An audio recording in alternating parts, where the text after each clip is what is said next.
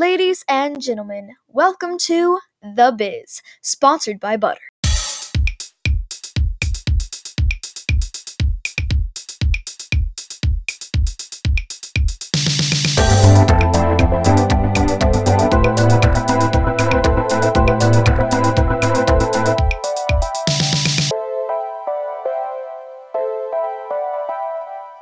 When I was a little kid, I had a real problem with movies just right in the middle, cutting the storyline into a half with a song because I wanted to know what was going to happen. Maybe I was watching Teen Beach Movie, maybe High School Musical just to spice it up, and then they start singing.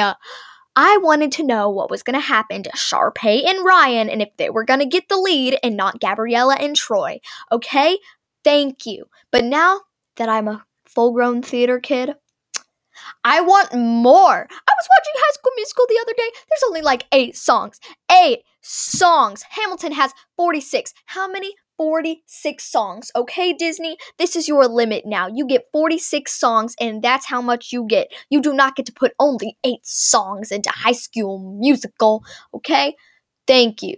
At least they're putting more songs into High School Musical, the musical, the series. That I am proud of. Okay, done with the rant. Let's get on to the show. Welcome to the second episode of The Biz. Today we're talking old Disney movies some that I grew up with and I absolutely love for audition songs, and improv.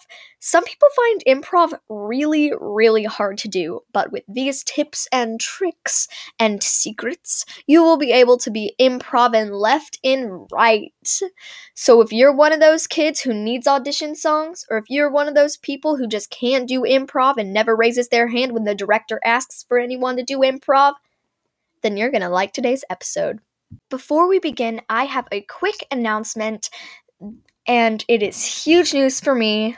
I don't know if it is for you because I don't know if I have any listeners yet, but I am going to be posting regularly.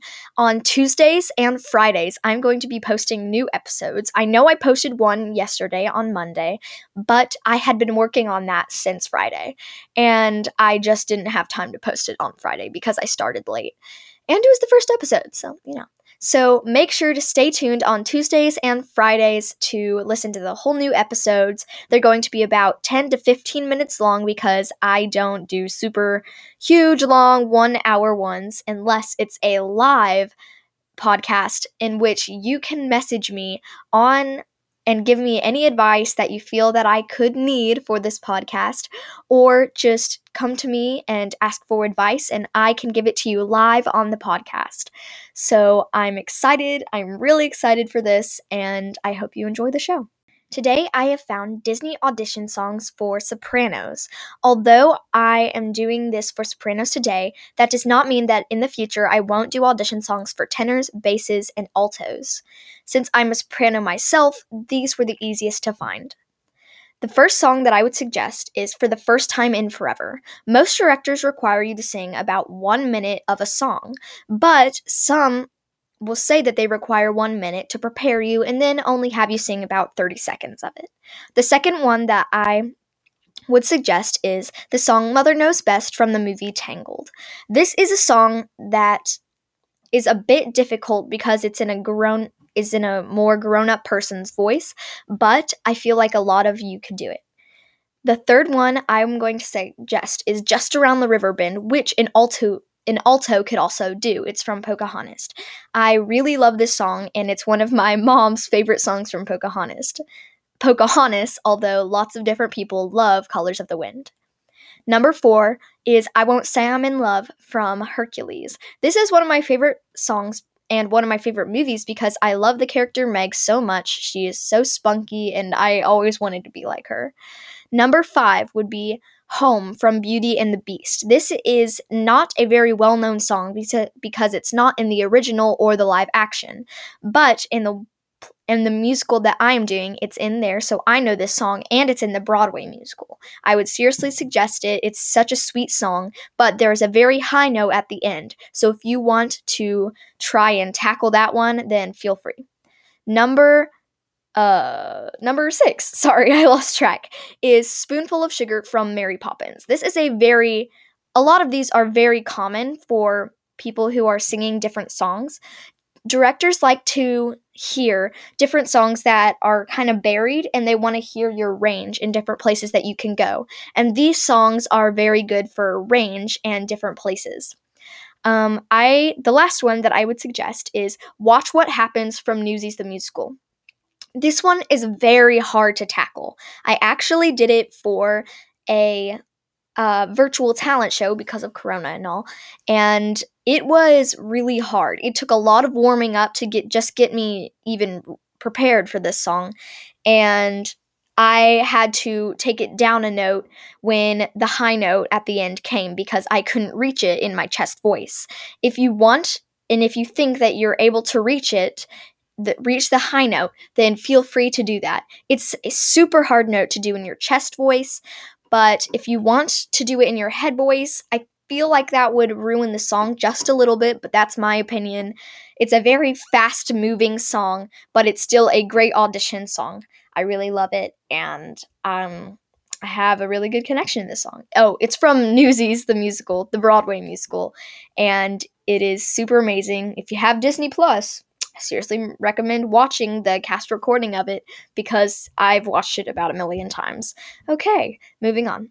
Improv is a fantastic skill to have as a person and as an actor because life is going to throw so many different things at you, and sometimes you're not going to know what to do. So, improv takes over for you, and you just do it, and you don't even really know how. It wasn't scripted, it wasn't really supposed to happen, but you did it.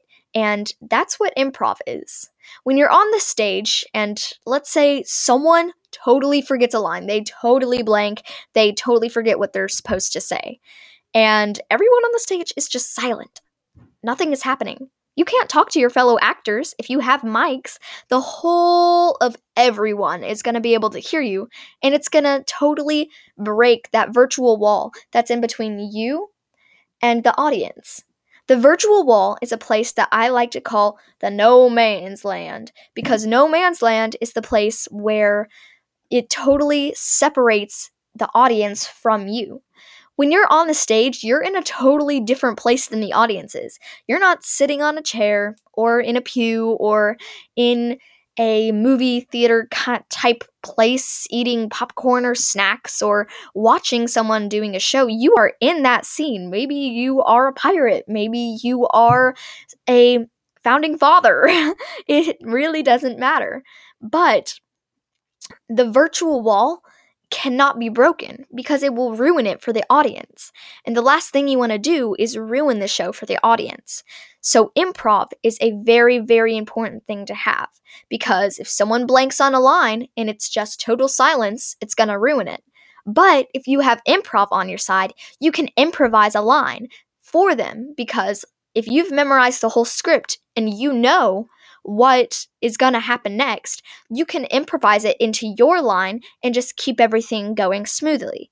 And that will totally relieve everyone, and it's just going to go past, and most things happen smoothly after that.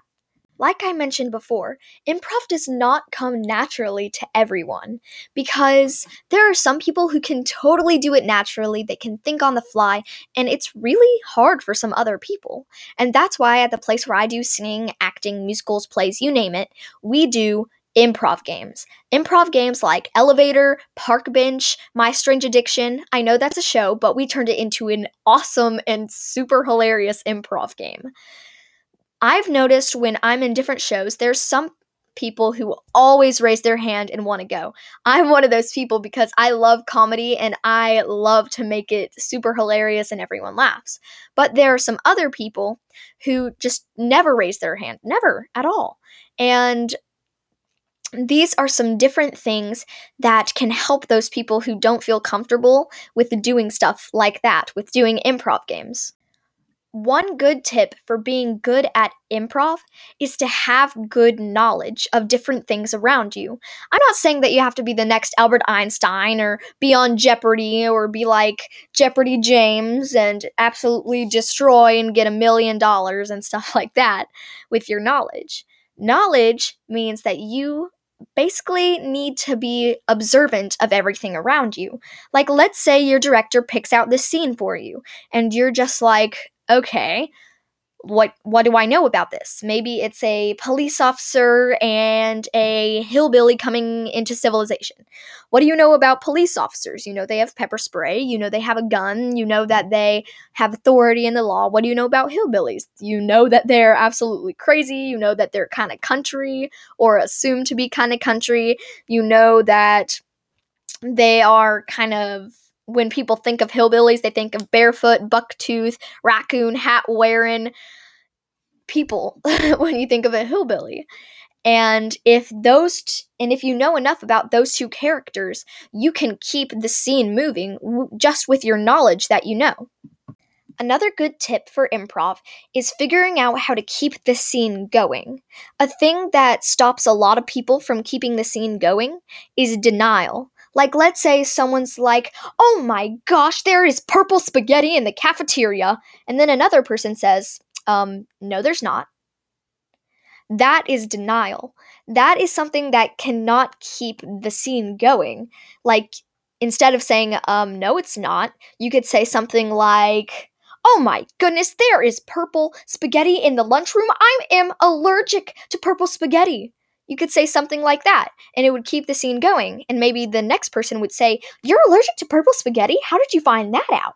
And that could totally advance into a whole new story of you talking, and it would keep the scene going.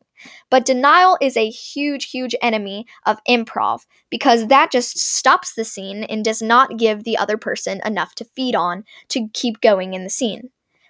If someone does denial, it usually stops the scene unless there's someone very experienced who's like, um, yes, there is, you've got to come and see it, who can keep the scene going.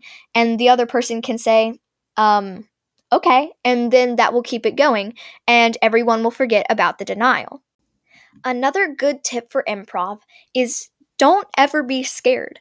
The theater community is one of the most accepting and amazing communities you would ever be able to join. Everyone there, in my experience, is just absolutely loving and amazing, and they wouldn't judge you ever.